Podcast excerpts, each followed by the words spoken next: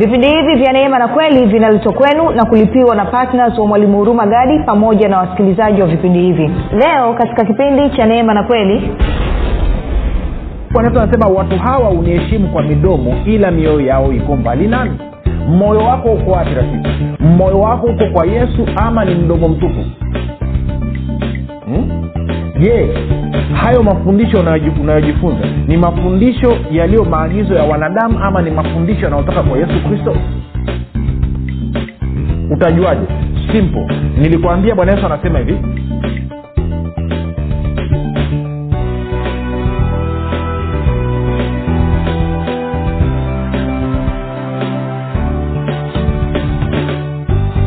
pote pale ulipo rafiki. Ninakukaribisha katika mafundisho ya kristo kupitia vipindi vya neema na kweli. Jina langu naitwa huruma gadi. Ninafuraha kwamba umeweza kuungana nami kwa mara nyingine tena ili kuweza kusikiliza kile ambacho bwana wetu yesu kristo ametuandalia.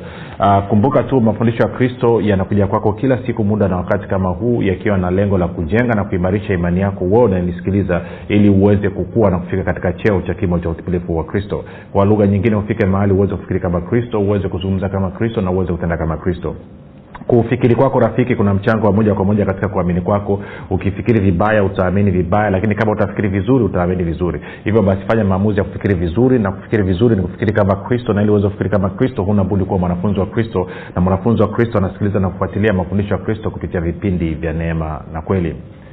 Kama ungependa kupata ya mafundisho pia kwa njia ya youtube basi nenda kwenye youtube andika mwalimu huruma gadi itakuja chanel ya kwetu alafu subscribe usisahau kubonyeza kengele na utakapoangalia video usisahau kulike.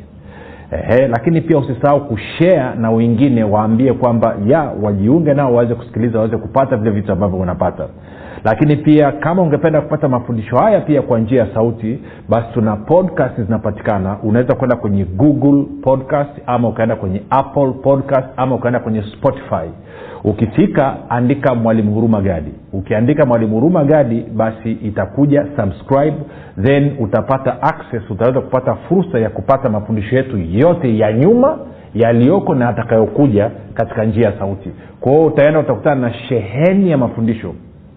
Utakaa utajifunza utachambua kwa kina utaweza kuelewa.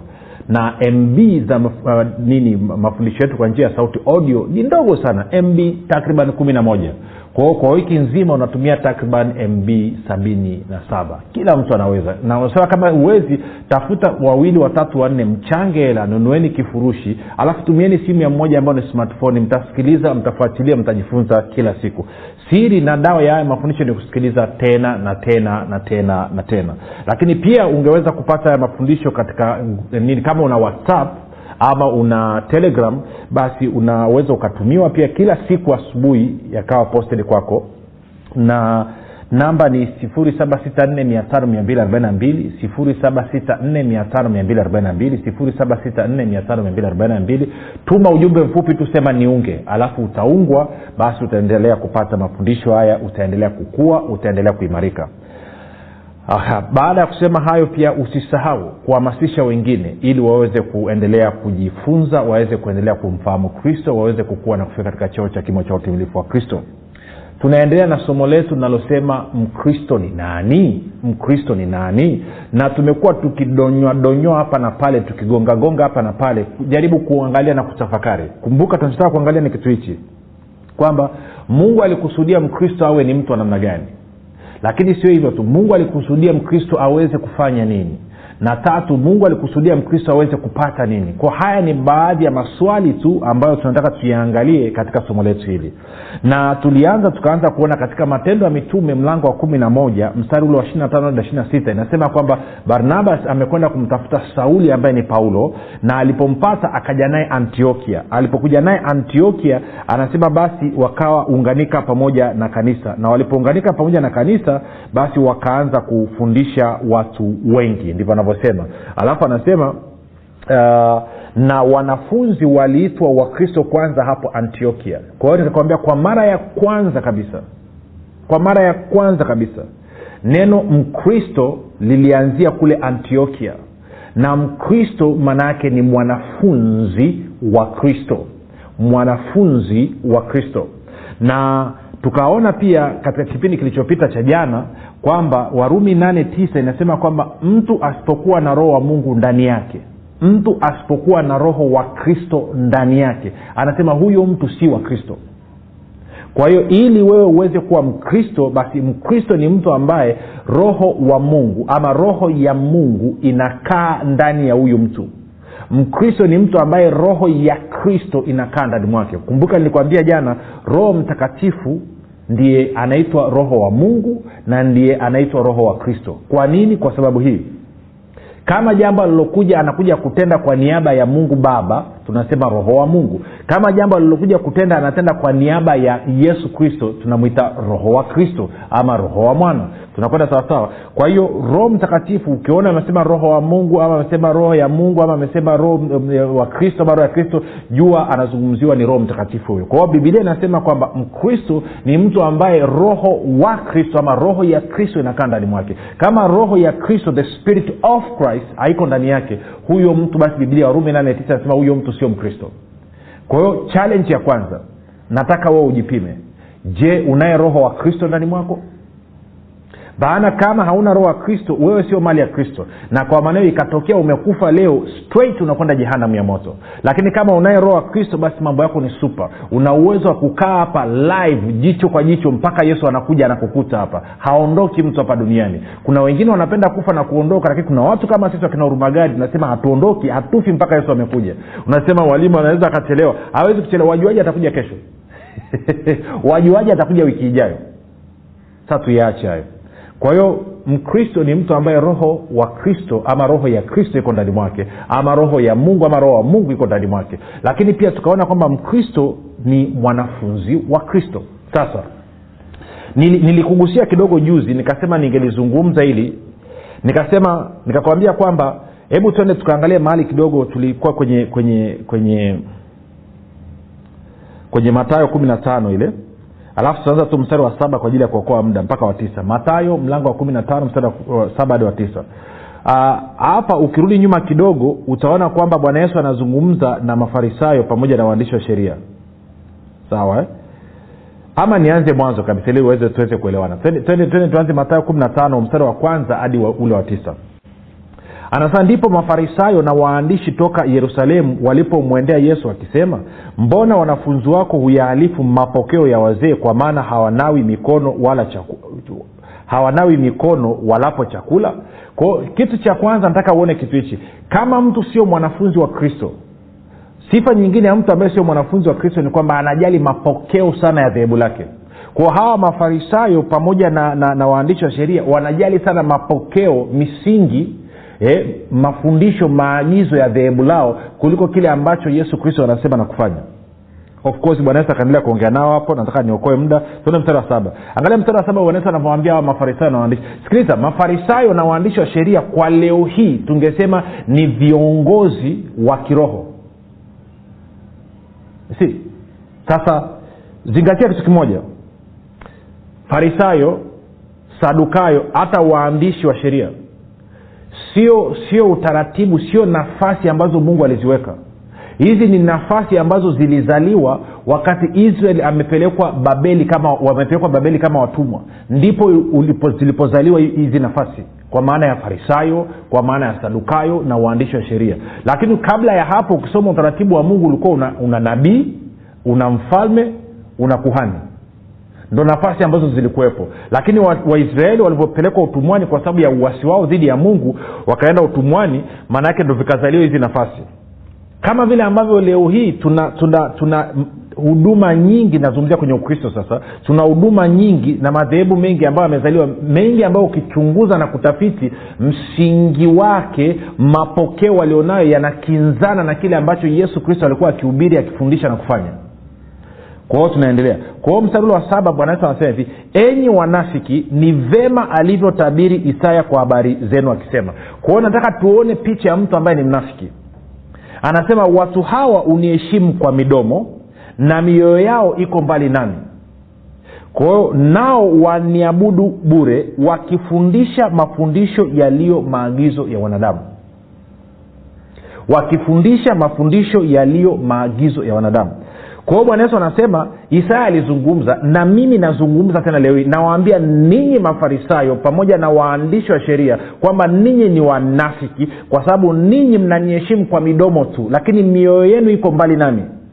Anasema kuniabudu kwenu ni bure ibada zenu za siku ya ibada ni sifuri ni bure. Kwa nini? Kwa sababu anasema anasema mnafundisha mafundisho yaliyo maagizo ya wanadamu na nikaanza kukuchallenge nikakwambia kwamba hapo ambapo unajifunza unajifunza nini? Unajifunza mafundisho ya kristo kwa sababu kumbuka mkristo ni mwanafunzi wa kristo na mwanafunzi wa kristo anajifunza ili afikiri kama kristo ili azungumze kama kristo na ili atende kama kristo. Sasa swali langu ni hili hapo ulipo hapo ambapo unasema unaabudu hapo ambapo umesema unashiriki una ibada je unafundishwa kufikiri kama kristo unafundishwa kuzungumza kama kristo unafundishwa kutenda kama kristo ama unachofundishwa ni mafundisho yaliyo maagizo ya wanadamu?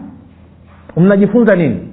Hilo ndo jambo ambalo nataka ulitathmini we mwenyewe ili ujipime we mwenyewe.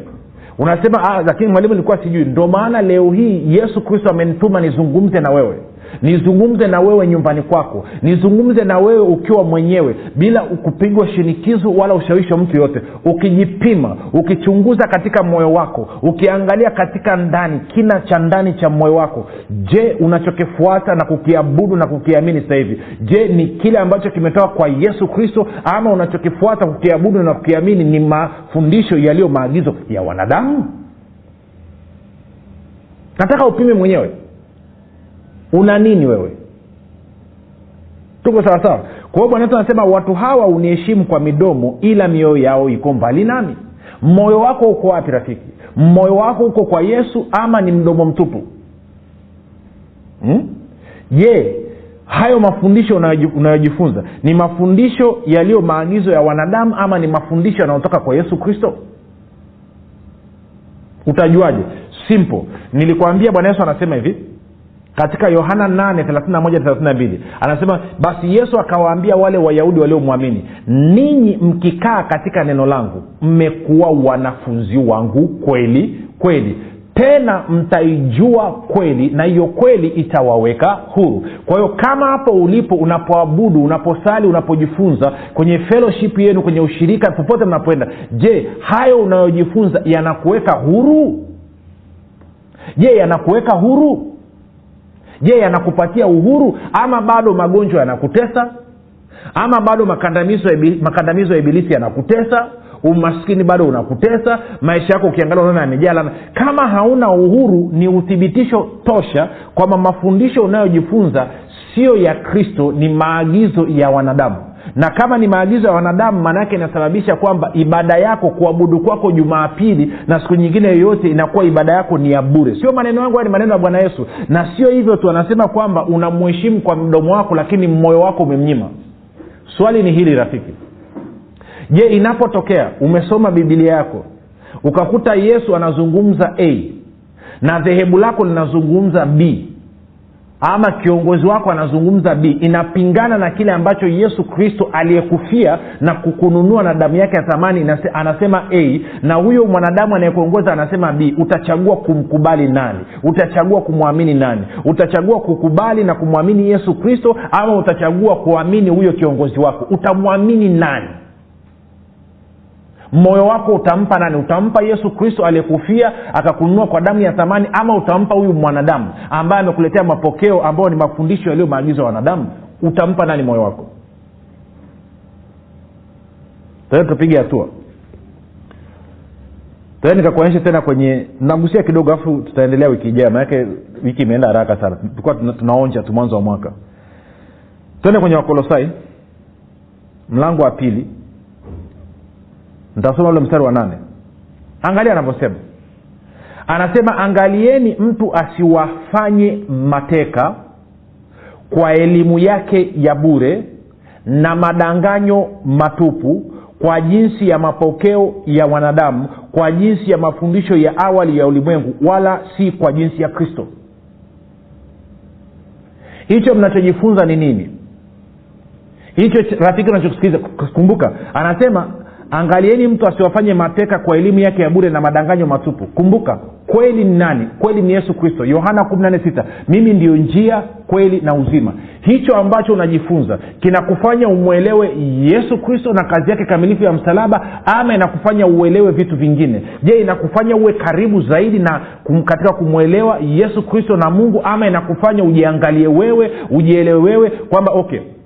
Ngoja nikwambie kitu. Tunazungumza kwa upendo tu sasa sitaki kusema sana mambo mengi lakini kwa mfano dar es salaam kuna huduma ambayo pia ina matawi tanzania nzima na kiongozi wake ni maarufu tu wanapookoka na kuzaliwa mara ya pili mafundisho ya kwanza kabisa wanaofundishwa wanafundishwa kutambua majini na kazi zao Can you imagine yaani unafundishwa habari za shetani mjue shetani na majini pamoja na kazi zao kwao wanajifunza majina ya majini wanajifunza mashetani wanafanya nini majini nikizungumza nanyelewa really kweli yaani baada ya kumfundisha mtu kwamba kwa kuwa saa umezaliwa mara ya pili ngoja nikueleze uokovu maana yake nini? Ngoja nikueleze yesu kristo ni nani alikufanyia nini? Ngoja nikuelekeze kuhusu mungu baba yako alikufanyia ngoja nikueleze kuhusu roho mtakatifu. Hawafundishwi hiyo. Wanachofundishwa nini? Mwelewe ibilisi na kazi zake. Fikiria huyo mtu ndo ameokoka tu. Hiyo inaitwa nini ndo hichi kinachozungumzwa hapa kwamba angalieni mtu asiwafanye mateka kwa elimu yake ya bure na madanganyo matupu kwa jinsi ya mapokeo ya wanadamu. Kwa nini mapokeo ya wanadamu ni mabaya? Ni mabaya kwa sababu mapokeo ya wanadamu hayajatoka kwa kristo. Mapokeo ya wanadamu maanaake ni ushetani mtupu. Sio mi nimesema ngoja nikupe uthibitisho wa sehemu mbili haraka haraka kwa sababu muda unaenda haraka mno. Angalia hii tende kwenye matayo matayo kumi na sita alafu mstari wa ishiri na moja hadi wa ishiri na tatu.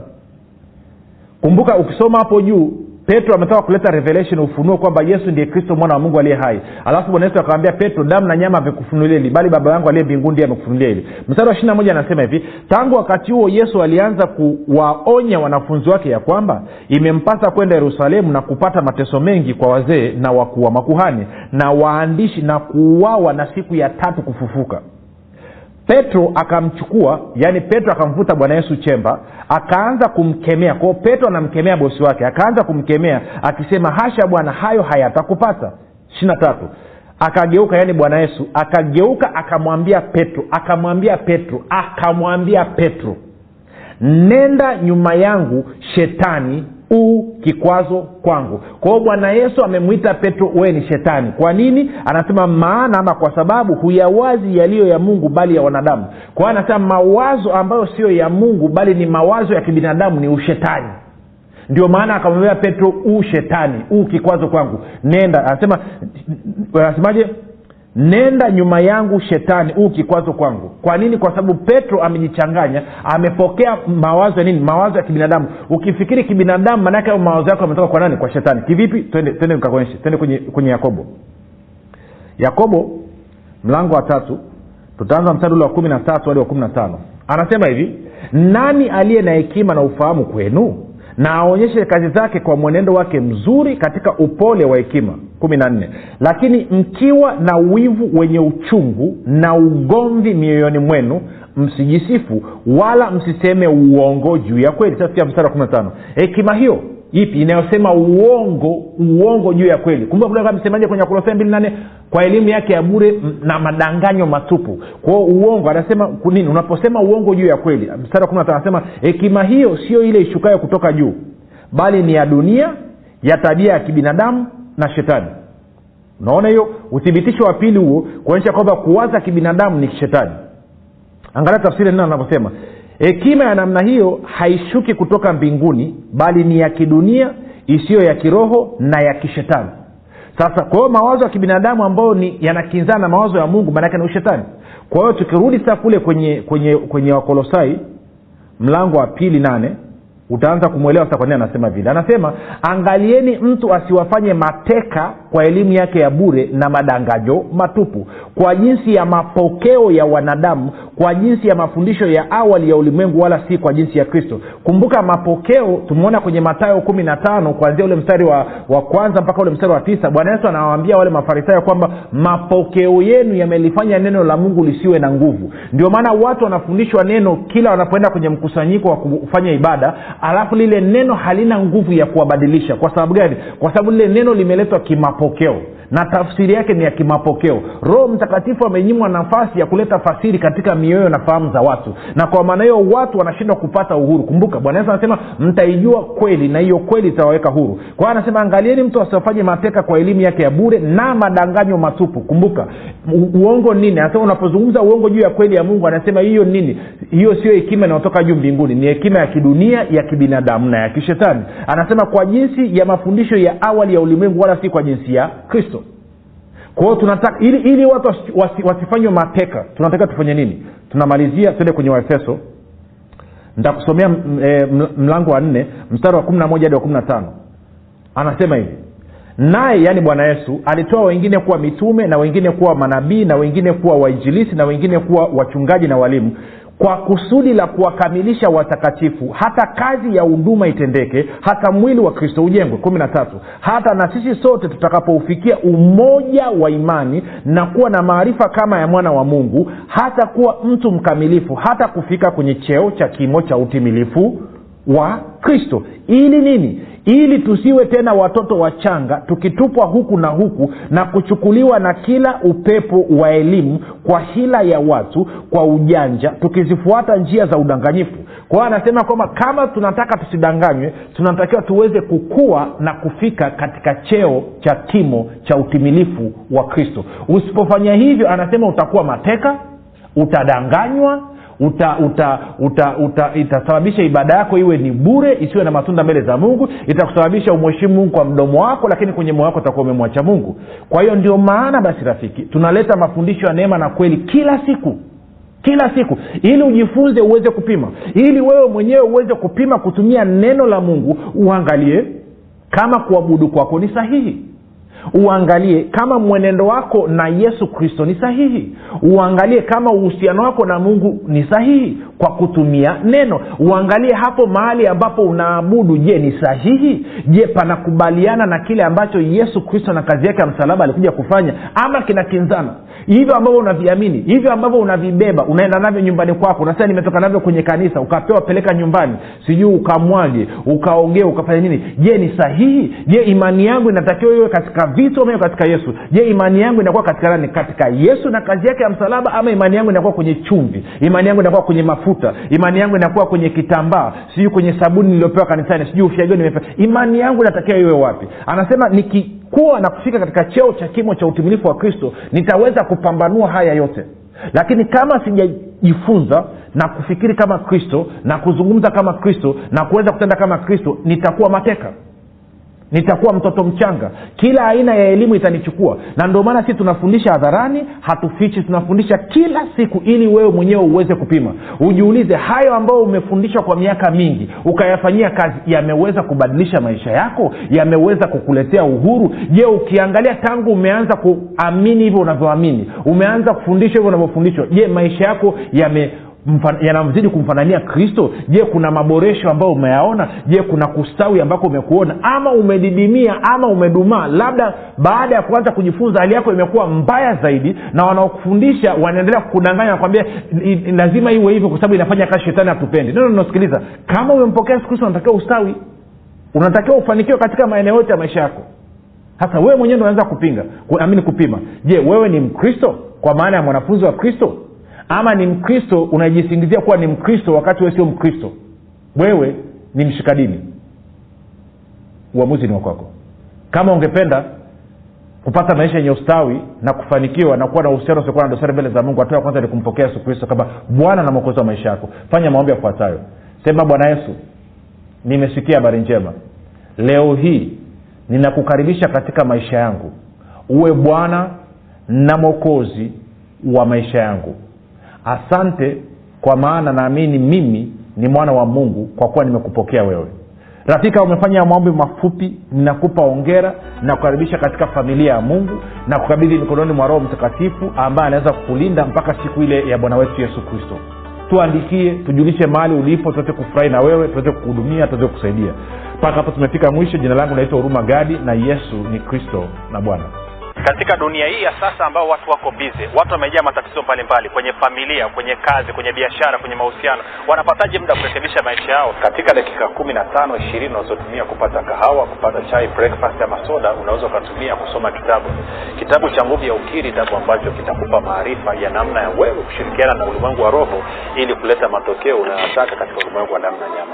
Kitabu hiki cha Nguvu ya Ukiri imebadilisha maisha yangu. Kabla na baada ya kukisoma. Jina langu naitwa Rita Urio. Baada ya kusoma hiki kitabu cha Ukiri, nimekuwa na mtizamo tofauti kabisa wa maisha yangu. naitwa huruma gadi ama wengi wamezoea kuniita mwalimu huruma gadi mimi ndio niliandika kitabu cha nguvu ya ukiri maneno yako yanaweza yakaachilia uzima baraka na mema ama maneno yako yanaweza yakaruhusu mauti laana na mambo mabaya na hivyo maisha yako yakajaa shida dhiki tabu na mateso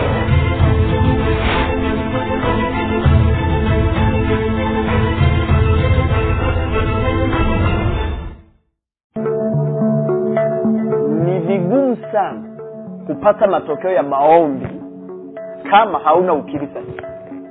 Kwa sababu usipokuwa na ukiri sahihi ukiri ambao unaendana na ufahamu sahihi majibu ya maombi yako yawezi kutokea.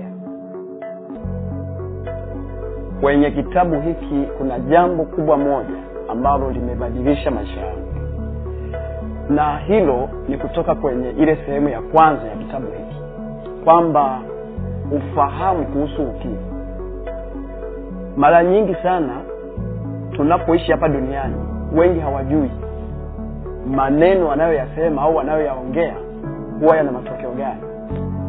Kwa hiyo niliposoma kitabu hiki cha nguvu ya ukimwi jambo moja lililobadilisha kwanza maisha yangu ilikuwa ni kubadilika kutoka kwenye kukiri mambo ambayo sio sahihi kwenda kwenye nguvu ya kukiri mambo ambayo ni sahihi. Kwa hiyo ningependa tu niseme kwamba katika hilo nimeona mabadiliko na nimeona matokeo na mungu ni mwema kwenye maisha yao kitabu cha nguvu ya ukiri kinatuelewesha kwamba tuanze kuishi yale maisha halisi ambayo mungu ameyakusudia katika maisha yetu. Unapolichukua neno la mungu ile nguvu sasa ambacho kile mungu amekikusudia kinaanza kudhihirika katika damu na nyama katika mwili wako. Na hakika unakuwa mzima. Na mimi nimekishuhudia hicho hata nyumbani kwangu. Mtoto wangu alikuwa anaamka na kutapika anaumwa kila leo. Lakini baada ya kuanza kuwakirisha watoto kwamba mnatakiwa kukiri positive kukiri kile ambacho mungu amekisema kwamba wewe ni mzima huumu mpaka leo magonjwa ndani ya nyumba yangu hakuna tena kwa sababu ya kile ambacho mungu amekisema